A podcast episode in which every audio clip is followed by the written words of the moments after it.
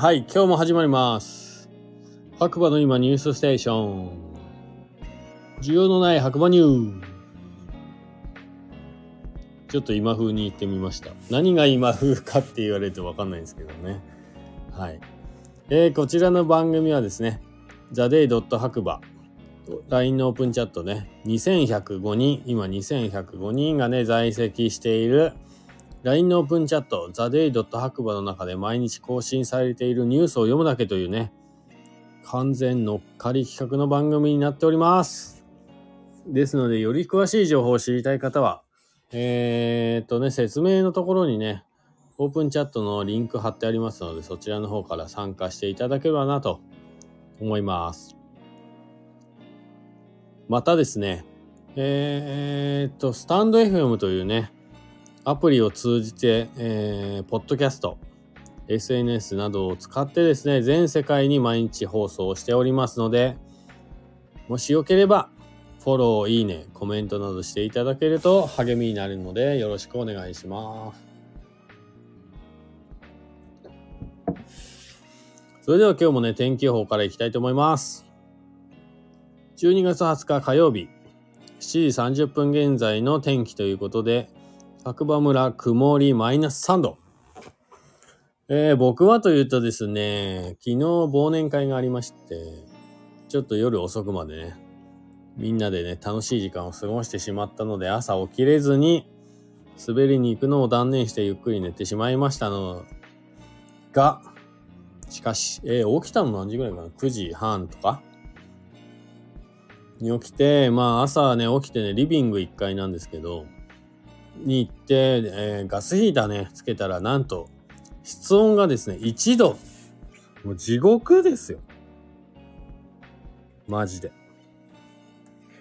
えっ、と、目に見える数字がね、こう入ってくるっていうのはね、ほんと体感よりもさらに寒く感じるというね。もう白馬村のね、リビングルーム寒すぎ。まあそんな中ね、コーヒー入れたりしてたんですけれども、まあ確かに今日は寒かった。まあ一日を通してで言うと、お店からね、JR 白馬駅のロータリー見てたら、まあ日がたまに当たったりね、してたので、暖かそうには見えましたけど、まあ実際かなり寒かったですね。木曜日は少し気温が上がりますが、金曜日以降は一気に下がり、週末は軽い雪が楽しめそうということで、まあ雪はね、意外とないんだよね。うん、という感じの一日でした。では今日もね、ニュース行きたいんですが、ニュース、はい。お役に立つかわからない白馬バレー今夕刊新聞ということで、1個目。白馬村長。白馬観光局事務局長が語る白馬の最新状況だそうです。ここ確か同級生なんですよね。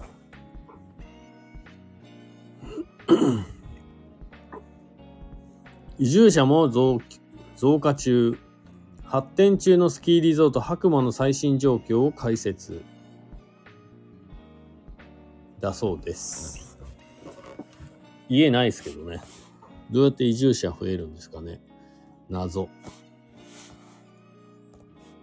白馬山岳文化の進行形。白馬にスキーが伝来したのは今からおよそ110年前。長い歴史と培われてきた文化を背景に、この地は国内外の数多くのスキーヤーを虜にしてきた。時代が移り変わる今、その現状と未来について、白馬で生まれ育った白馬村村長丸山敏郎氏と白馬村観光局事務局長福島洋次郎氏に加え、白馬村をデジタル面から支える牧野克彦氏の3人が語り合った。牧野克彦氏、デジタル面から支える。本当に？初めて名前聞いたんですけど。誰なんですかね？まあ、それはさておき。福島。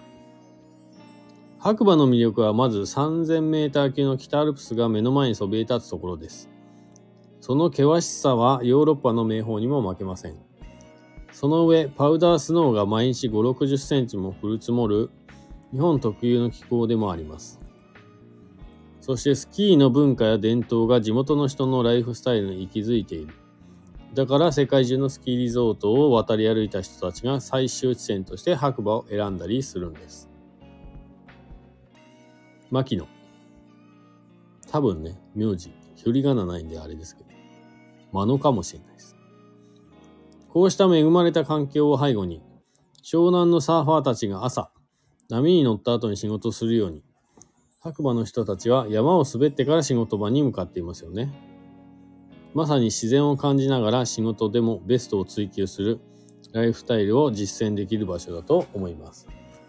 言い過ぎ。丸山。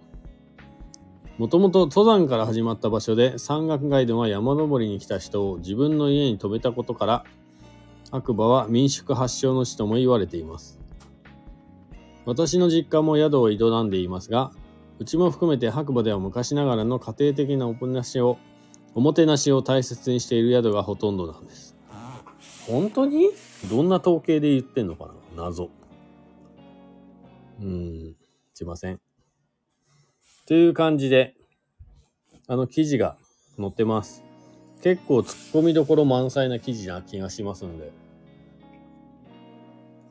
まあ興味ある方は読んでみたい方は LINE のオープンチャットの方から読んでみてください。で、二つ目。モンクリ佐藤 YouTube アップ。スノボ福男最速にかけるドラマ。これね、僕ね、もう見たんですけど、面白すぎる。ぜひ、見てください。なんかね、駆け引き、言葉にし、そう、心の、こう、うちのこと、声をね、こう、なんですかね、字幕で表現してくれてるのがめちゃめちゃ面白い。あそういう駆け引きしてるんですね、みたいな感じがね。いや、僕はあんましたことないからよくわかんないけど、面白いですね、とにかく。うん。いいんじゃないですかね。あとのニュースは、まあ、求人は結構ありますね。うんうん。